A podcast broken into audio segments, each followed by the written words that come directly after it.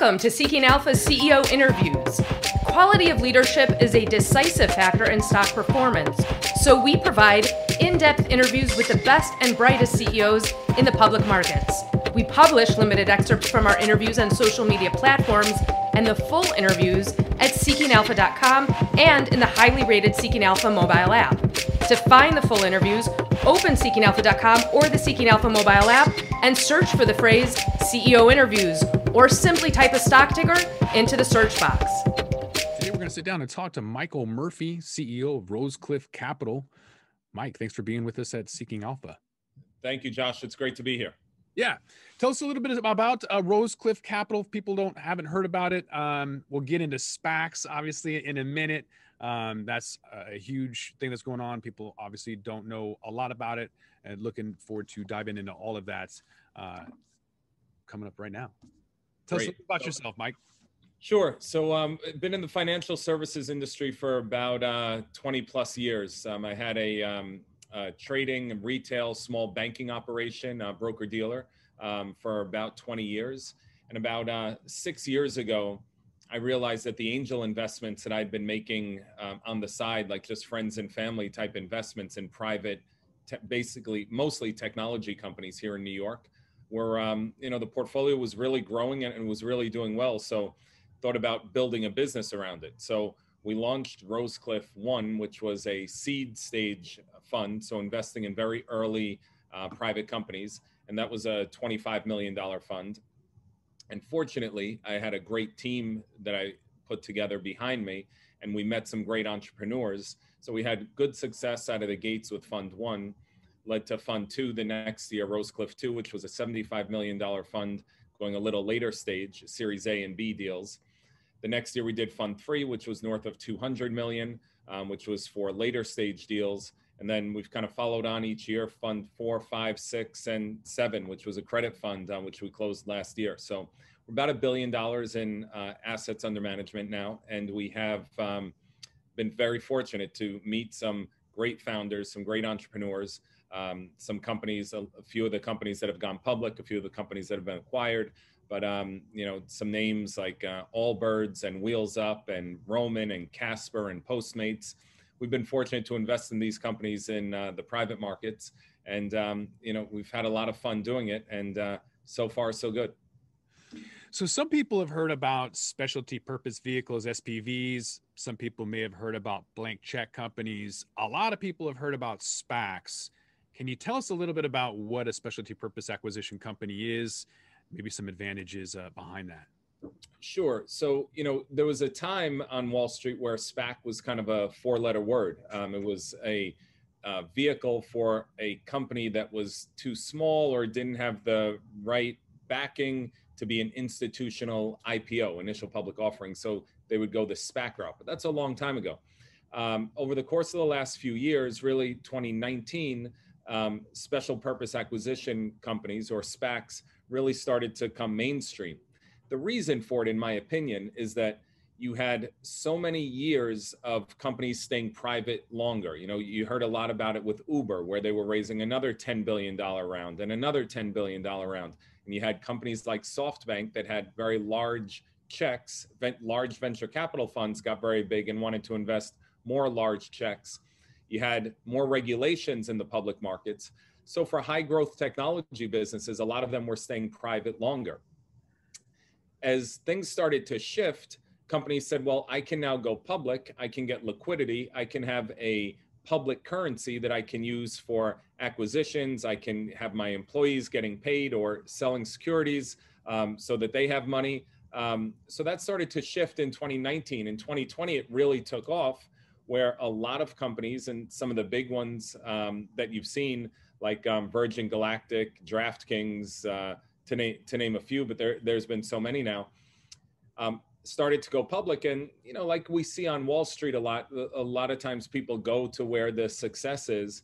Um, so as more and more people were doing it, um, it got more press coverage, and then people like myself, the the venture capital fund managers, a lot of us said, hey, that would be really cool to have a vehicle to take a great private company to the public markets. So it kind of fed off itself a little bit. um, to the point where maybe it got too big, and the SEC said, "Hey, we're going to change some regulations around this uh, earlier this year," and really slowed down SPAC IPOs. So to step back a second, a SPAC is a blank check company. So in our case, um, Rosecliff Special Purpose Acquisition Company One, or RCLFU, what we raised 253 million dollars in an IPO, um, so listed on the Nasdaq, and um, that money's in trust and we're out. We meet with companies, and um, I have a great team there also. But we're meeting with private companies um, to do a merger and use our money from trust, 253 million, plus a pipe or a uh, private investment in a public entity. Um, use a, more institutional money to take a high growth private business to the public markets. So that that's what a SPAC is. That's what a SPAC does. But um, you know, I kind of I have a very strong feeling about this. You know, you've you've heard a lot, or your viewers have heard a lot. SPACs are good or SPACs are bad, and um, to me, that's kind of like saying stocks are good or bad, or IPOs are good or they're bad, and they're they're neither. There are some great IPOs. Uh, Apple was an IPO. There are some terrible IPOs. Same thing with SPACs. So you're going to have some great companies that go public via SPAC but really it's just another vehicle to get a company from the private market into the public market once you're there it really comes down to execution it really comes down to whether or not the company can continue to meet expectations beat expectations and um, rate operate their business in a way that they have followed the business plan that's what makes a good company versus a bad company in the public markets whether they got there through an IPO or a direct listing or a SPAC. What are the differences? I mean, we don't need to get into the intricacies too much, but are there advantages or what is the what is the ultimate difference for people who don't know the process of going IPO versus a SPAC or RTO? So the the main difference really is that you, hear a lot of times a SPAC is a faster process and you know, it, it may or may not be. I, I think it, it's becoming what you're seeing. It used to be that SPACs were better for smaller companies, and an IPO or traditional IPO would be better for larger companies. Um, but now you're seeing IPOs coming down, and you're seeing SPACs moving up. So um, I think that's not really the case anymore. The, the one difference when you're going for to list your company um, through a traditional IPO, um, you can only talk by, by law about historical numbers, what you've done in the past. When you want to take your company public through a SPAC, you are allowed to talk about not just what you're doing currently or what you've done in the past, but what you plan to do in the future.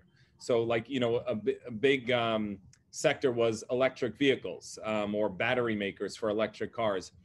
And a lot of them said, hey, you know, we're not doing anything right now, but a year from now or two years from now, three years from now, gosh, we're, we're going to be doing great. We're going to be making a lot of money. So therefore, we want to get priced on a multiple of where we're going to be in three years and go public using that number um, through a SPAC where you couldn't do that if you were going through a traditional IPO. Mm-hmm. Why would an investor want to, uh, why would somebody want to invest in a SPAC? Um, looks like there's a, a good opportunities for exposure or investing in uh, you know tech companies or whatnot but why would an investor be interested in, in a spac? Yeah so it, it's really not the spac it's the company. So it, it's I, like i would rephrase that why would you why would an investor invest in an ipo and there are some great ipos and some not great ipos so really it comes down to an investor has a chance to invest in a company that um, is going to be, they, they hope, a great return. And some people may be looking at it as the next Apple or the next Tesla, or they may be looking at the individual name as a quick trade. But it, it's really why why would someone invest in a comp uh, a you know small so between two three four billion dollar range company? An investor would be investing there with the hope or the belief um, that it's going to turn into you know a name uh, the next Netflix or Apple or Amazon. Um, so it's a chance for the smaller investor. Remember when you know Facebook or Uber or even Coinbase, when Coinbase listed a month ago, if you're sitting at home as an individual investor, you buy when they open on their direct listing, it's a hundred billion dollar value that you paid. Well, now it's about half that, about 50 billion. Um, but if they had come out at the two or three billion dollar range, you, the individual investor, have the opportunity, provided the company performs, to partake in the upside in that business. So really, you're, you're doing it to get in early on a high growth story. Mm-hmm. We're seeing some uh, market corrections right now in, in tech uh, and cryptocurrencies. Uh, are there potential downside risks for um, risks for investing in a SPAC? Yeah, uh, there there are, but I, I would say they're the same as investing in any other new issue, or you know, they're so they don't have a long history. You don't know the business. You can't point to their last 12 quarters of public earnings because they didn't have them. So it's really you're investing in an early company. Um, but I, I, would say it's very similar for a SPAC to an IPO. It's a new company listed on the exchange. So if you're going to invest in it, you have to you don't have a company track record to go off. So you have to believe what the company's telling you and hope that the company is able to execute on their plan. And if they're not, that stock price should go lower. Their earnings, if they don't execute, the earnings shouldn't hit the numbers that they're projecting, and therefore the stock should be worth less and the price should go lower. However, if they beat and raise and exceed, those earnings should be more and the price should go higher. Mm-hmm. So, what is some um, guidance for the SEC.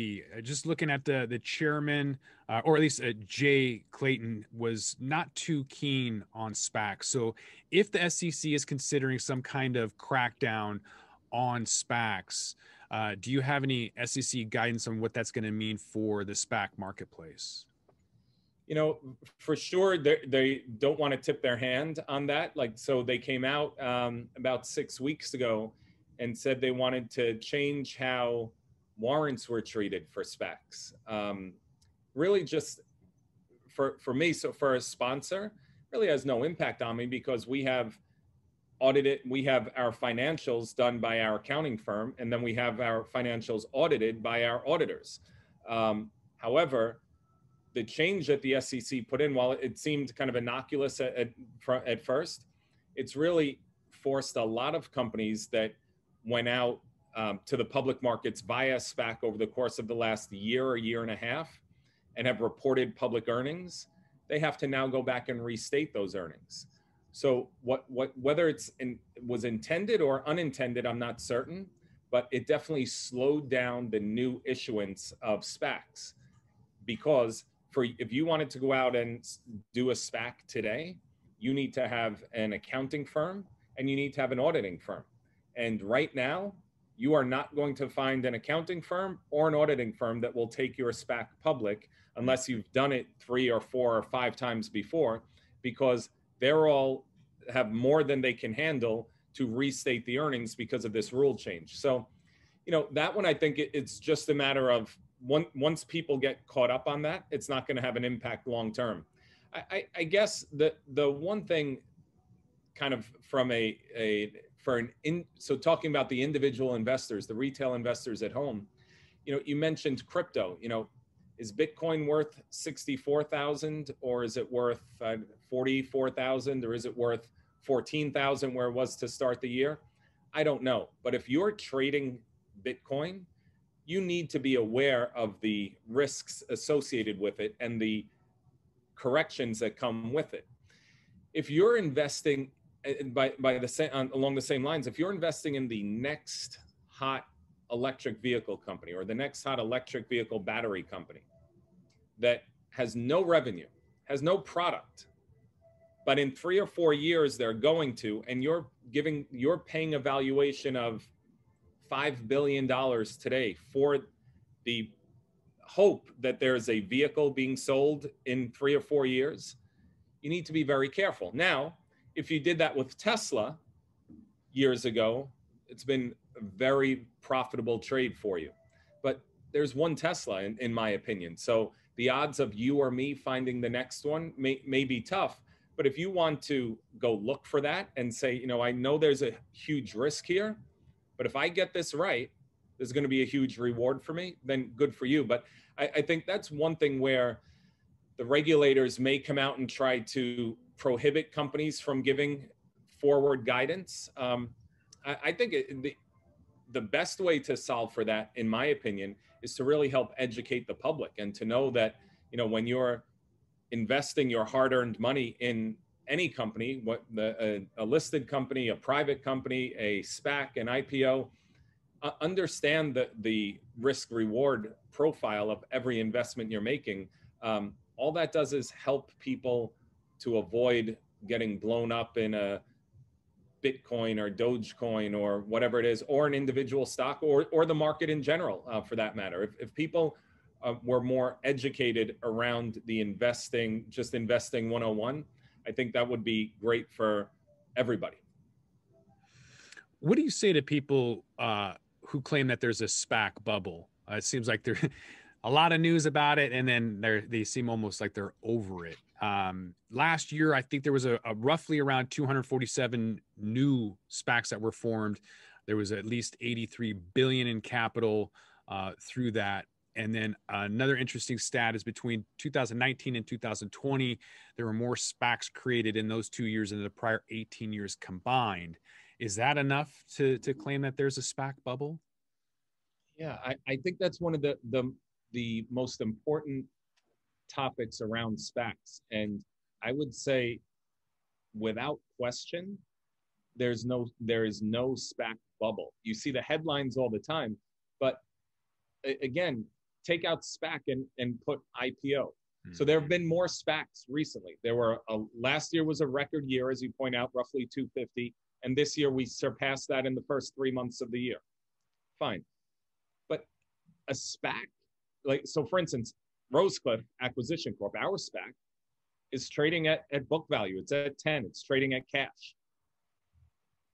There's there's nothing, no bubble there um, whatsoever. And there's a lot of SPACs like that that are trading at their cash value. That um, and to be frank, that's where they should be trading. For us, we have cash. We should be trading at our cash. We're not worth eleven dollars a share at this moment, but we're also not worth nine dollars a share. So we're where we're supposed to be. I think what what to say we're in a bubble is the same to say, you know, pick Bitcoin is in a bubble. You know, if you if you're in at 14,000 five months ago, you're you're very happy in this bubble. If you bought at 60,000 two weeks ago, you're not so happy in the bubble. But I, I think you know I'll point out one kind of um, well-known SPAC um, from the the uh, the company Churchill. There was a, a SPAC called Churchill Four that was rumored to be merging with or bringing public um, the next Tesla called Lucid Motors. Hmm. And it was um, got a lot of publicity. It was around the same time as the GameStop saga was going on. Um, Wall Street bets. A lot of people were waiting for it, watching for it, you know, reading message boards. Um, there were a lot of online, a lot of on- online speculation around Lucid and Churchill 4, CCIV is the symbol. So this company that just like ours was worth $10 a share because for the most part, that's where SPAC goes public is $10 a share. On the speculation that Churchill 4 was going to be merging with Lucid Motors, which may be the next Tesla, may not be, um, the stock went from 10 to 20 to 30 to 40 it got up to $64 a share. It's worth 10, got up to 64 because this rumor they were going to merge with Lucid. Well, they did merge with Lucid. But from 64, now as the news came out, it came all the way back down and now it's trading in the high teens. So that I'll I'll say, and it's always easier in hindsight. That was a bubble. That was a, something that got ahead of itself on just uh, a, a, mania around it and around people saying you have to own this next best Tesla in Lucid, so you just pay up for um, for um, CCIV Churchill. But the idea that the SPAC market is a bubble is, is kind of, I, I think, um, I would argue, it's kind of factually incorrect because there are so many SPACs out there that are trading at, at their cash value. It's you people say the market's in a bubble, but certain stocks are going to do well, certain stocks are not going to do well. The um, in the market, remember we we measure the averages. So if that average is extended and comes down, you could say that was a bubble. But in the SPAC world, now there are some ETFs around it. But when when you say SPACs are in a bubble, that implies that all SPACs have reached um, valuations that that are just overheated and where they shouldn't be trading, and, and that that's just factually incorrect. Mm-hmm. What's your take? You mentioned uh, AMC, Wall Street Bets, and and the pervasive risk taking that we're seeing, the speculation in the market that is frothy, that that does look like a bubble as we're kind of in this longest bull run in in market history.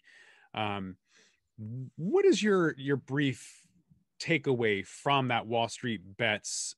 And do you think that it's eroding confidence in the market to the point where people are going to look for algorithms? Will AI and machine learning take over public equity investing in the form of automated algorithmic trading? Or would it just go back to normal?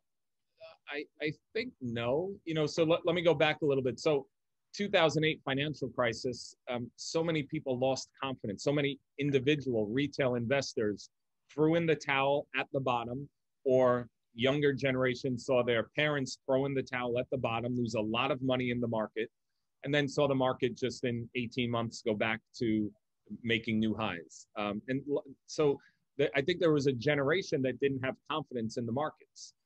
And what happened now recently, and again, everyone great way to get the confidence back is lock everyone in their house for a year um, in front of a screen um, which is what we had with the um, covid pandemic and then you you had things like gamestop you had things like new issues and spacs and high growth companies and you had cryptocurrency and you have people logging on to their either their phone or their computer and say, wow this guy made a million dollars trading um, Ethereum, and this guy made two million dollars in GameStop, or fifty million dollars buying call options in GameStop.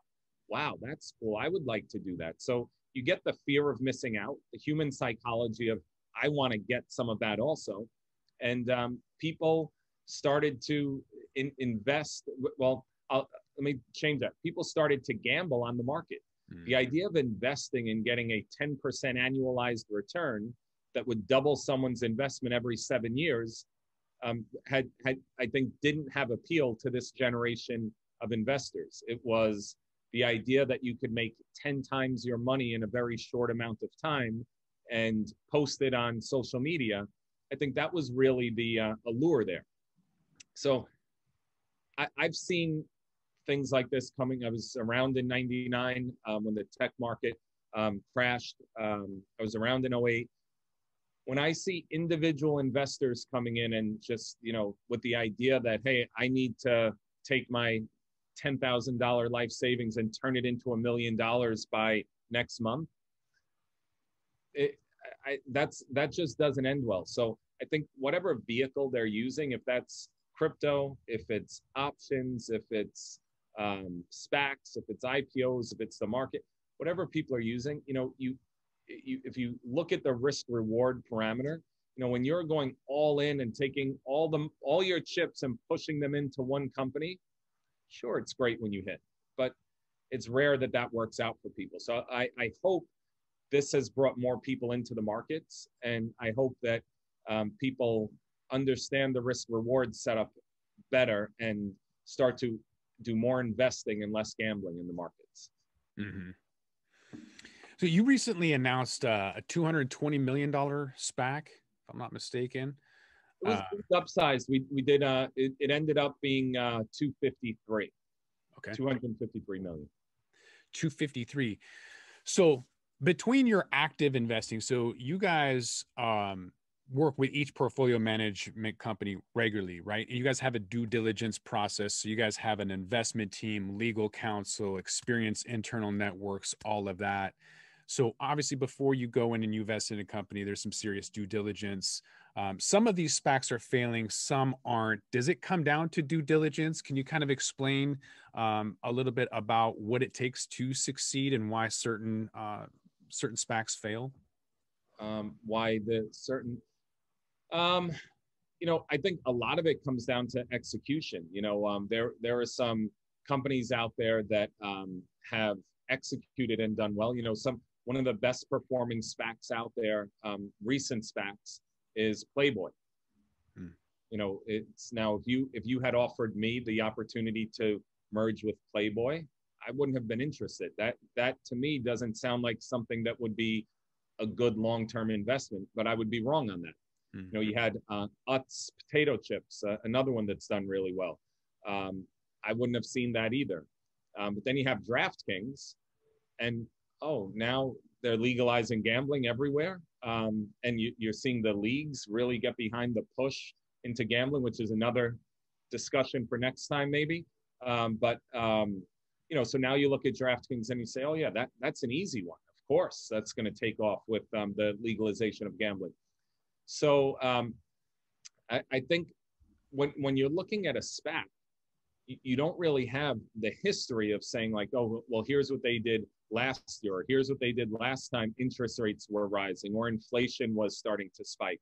Um, you know, they're they're new companies. So I think for it, just uh, uh on the surface, you, you want to understand that there's more risk involved with a new company, um, and there's more risk involved with a newly public company because they don't have a track record of saying, hey, this CEO and this CFO, their team, they, they understand how to make the proper guidance, how to meet their guidance, how to beat their guidance, so that analysts continue to raise their estimates, which continue to inflate the price of the stock. So when, when you're talking about a new a new company, uh, a newly issued company or, or, a SPAC, a lot of times you're you're making a bet that the company will execute in the future. Um, you know, similar to what we do investing in a private company. You know, we're we're investing at a Series A round at a twenty million dollar valuation with the hope that it becomes a multi-billion dollar company years down the road. Um, but a lot a lot happens between that Series A round and a public filing um, of a multi-billion dollar company, and a lot can go wrong there also. Um, so I think for for people at home, they need to understand what what it is they're investing in, and like you know, look at recent history, like the Churchill um, CCIV example I gave, and say, well, a, a SPAC that's just a cat a company with cash that is ten dollars per share buying that at $64 a share is never going to be a good is probably never going to be a good move for an individual investor so it's understanding you know that you want a great company you want um, a great industry you want a great management team but you also have to pay a good price as well mm-hmm. So those all the things you're looking at? A good management team. What about um, when you're doing your due diligence? Um, are you looking at you know the employees as well? Um, curious about what you're looking at when you do invest in a SPAC, um, investing in, in private companies, and, and how important it is for management and the the quality of the staff that they have. Sure. So just to clarify, so for this from the SPAC side, we would be merging with one when we find the correct company, we'll be merging with one company and being public there. From our fund business, from the Rosecliff Ventures fund business, we have uh, maybe 130 or 140 portfolio companies there. So when we're making investments in private companies, I have a great team behind me that really tears apart. We start with the financials, um, then we look at the industry. By the time it gets to me, I'm really focused on the management team. So it's less the employees, you know, that sometimes a company may have a team of eight, sometimes they may have a team of 108 but it's really it, it's hard to get to know each person in in each company as you go down the food chain so to speak mm-hmm. but really what i'm looking at is I, I want a manager a management team led by a ceo that can do great when things are when everything's going well it's kind of easy to be the ceo of the company everyone loves you everything's going great sales are great people want to give you money everything's great but there's always a hiccup along the way. There's always a bump in the road, and not every CEO is great at dealing with diversity. Um, so it's a, a, big part of personally for me when, when a company gets to my level, I, I'm I'm really trying to figure out if we want to make a bet on the management team and real starting with the CEO. Do we want to do we believe that this individual and this team have what it takes? So the the fact that they got here, there's something to the story. But if, if things go bad, are they going to be able to?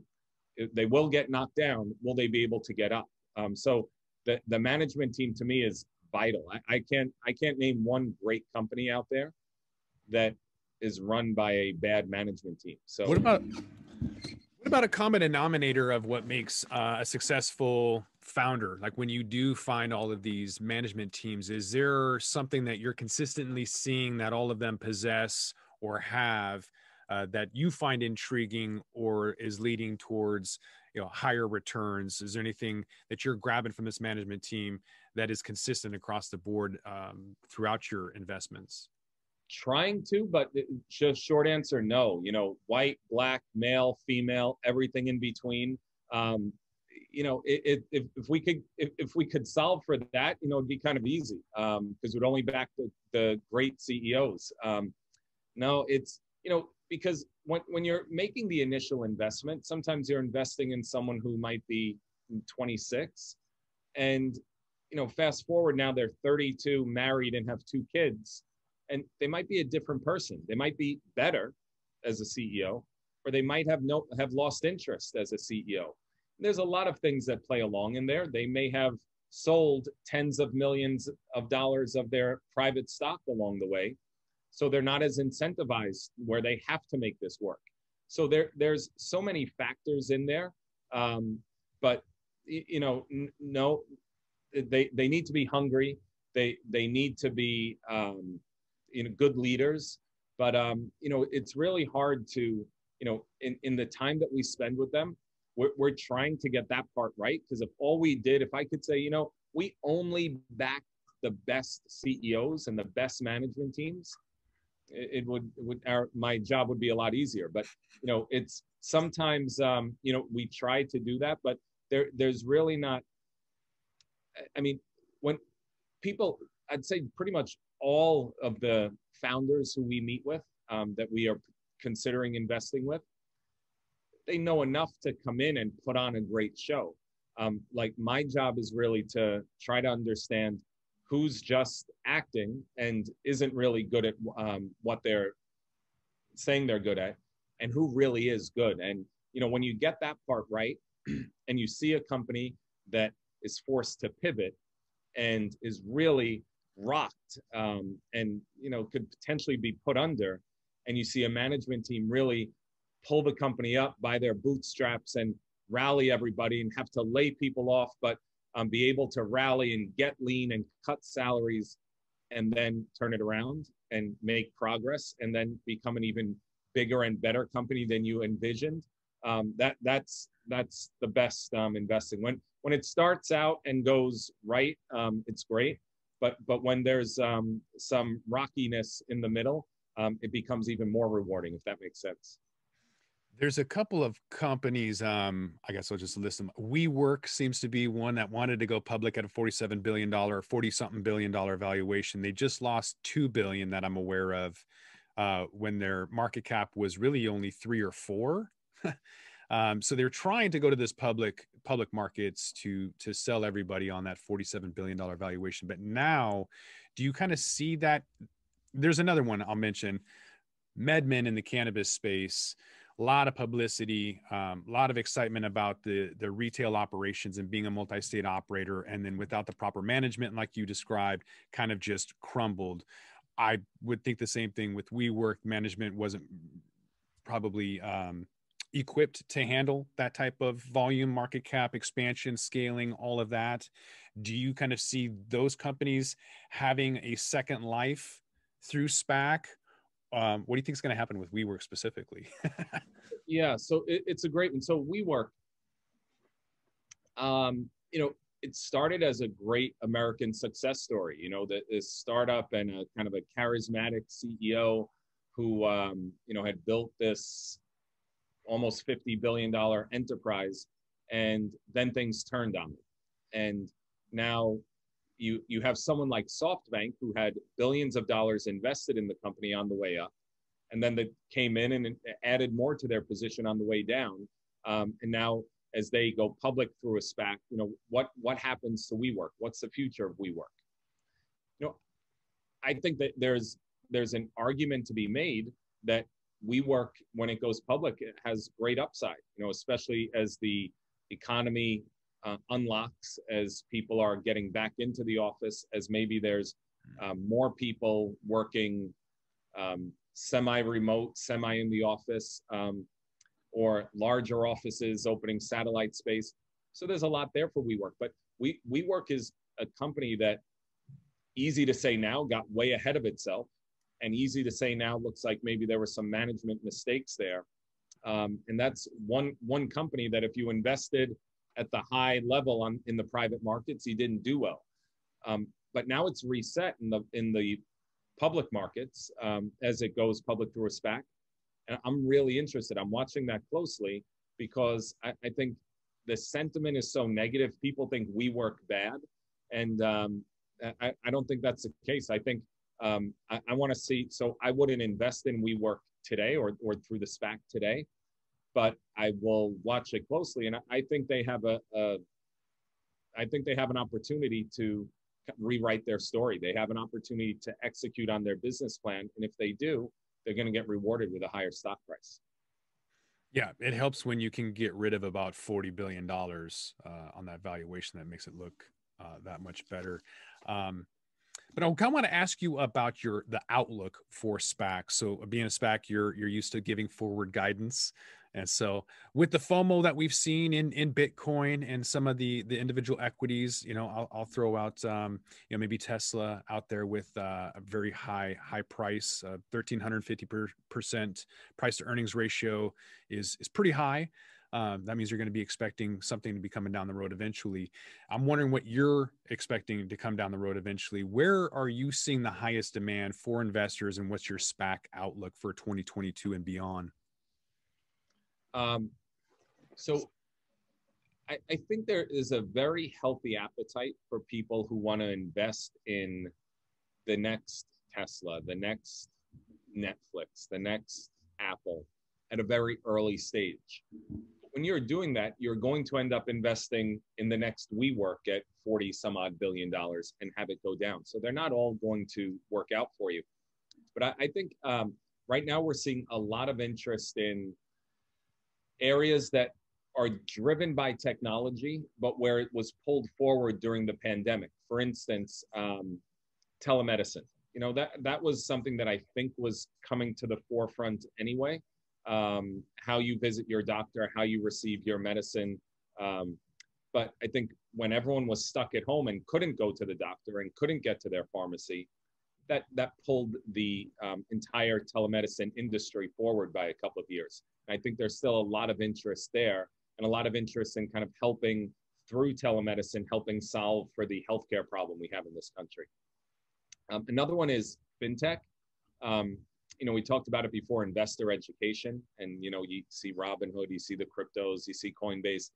Um, people are more aware of the markets right now, and I think people want to know how to invest and you know want want to take their money and and see a return on their money, a positive return, and they also want to know about setting up their um, families for things like wills and setting themselves up for insurance and setting themselves up just to to have a healthier financial picture as they get older. Um, so I think fintech um, is also another area. So those are two areas that we focus on a lot, um, where I, I, think a lot of people, um, you know, pretty much everyone out there, you know, deals with a doctor or medicine in some way and deals with money in some way. So if you can help the consumer do that better, faster, with a better result for less money, um, th- there's a great opportunity there. So there's a lot of com- companies coming into that space.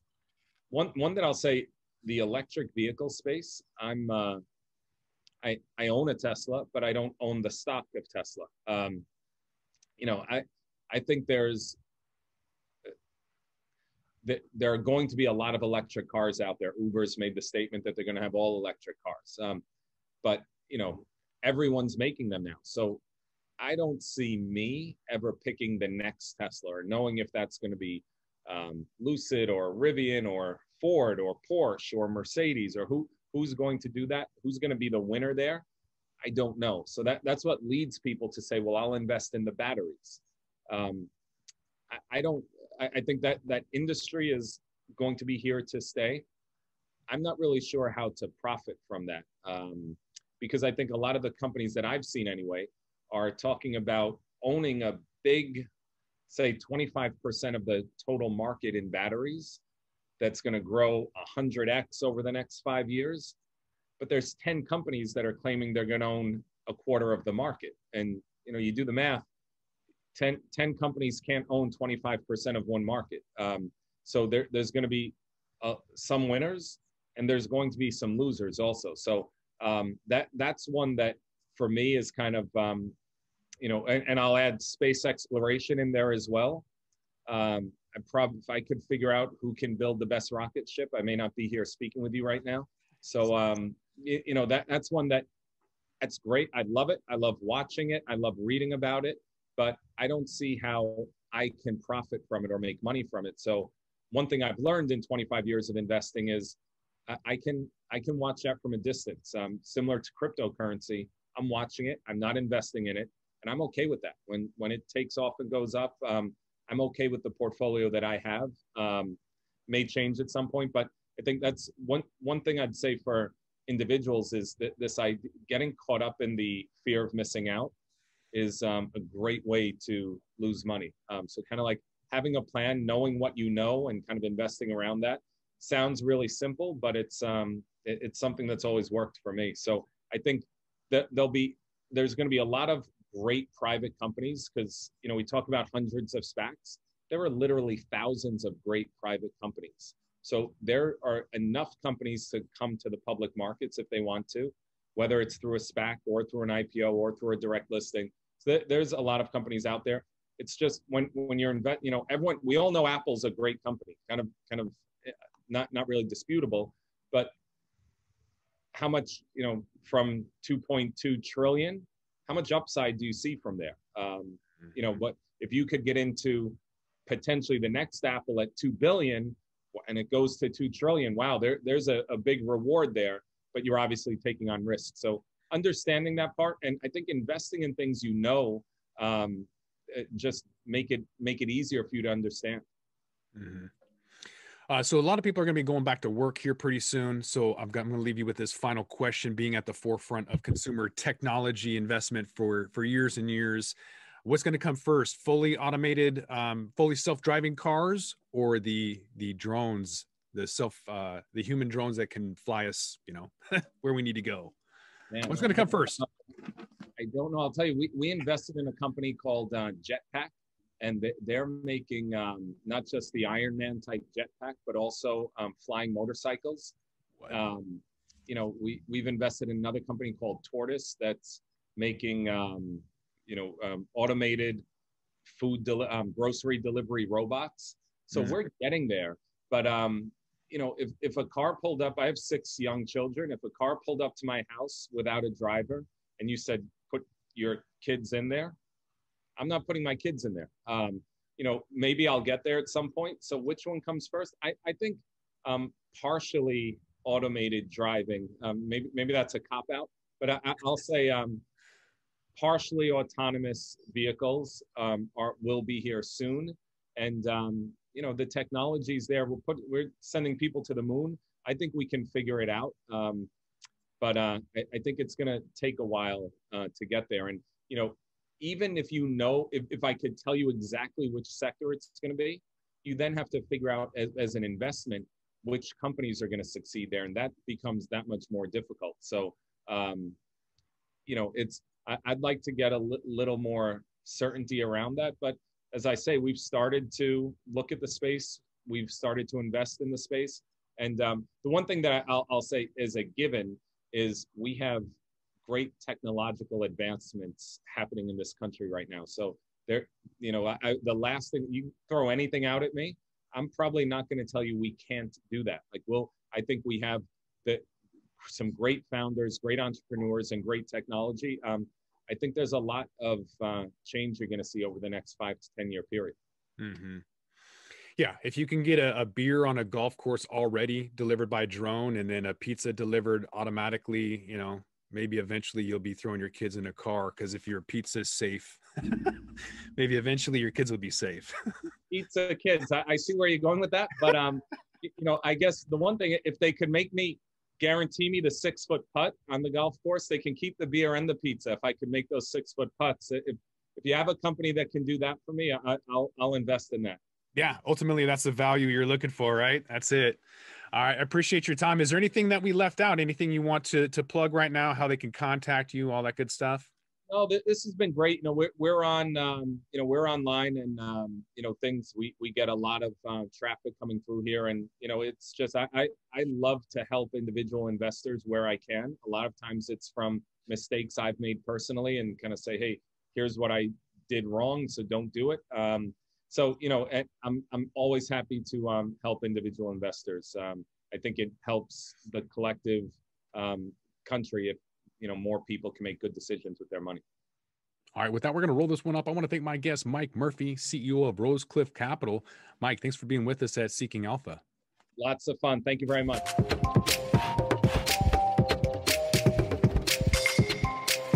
Thanks for listening to today's show to check out more great cannabis podcasts, go to podconnects.com. Here's a preview of one of our other shows. Are you looking for the next great cannabis business to invest in? Then you need to check out the MJ Bulls podcast. Hi, I'm Dan Humiston. Join me each week as I speak to both cannabis entrepreneurs who are raising capital and cannabis investors who are investing capital. Our 10 minute episodes are perfect for the busy investor. Start listening to the MJ Bulls podcast today, wherever you listen to podcasts, and who knows, maybe you'll discover the next cannabis unicorn.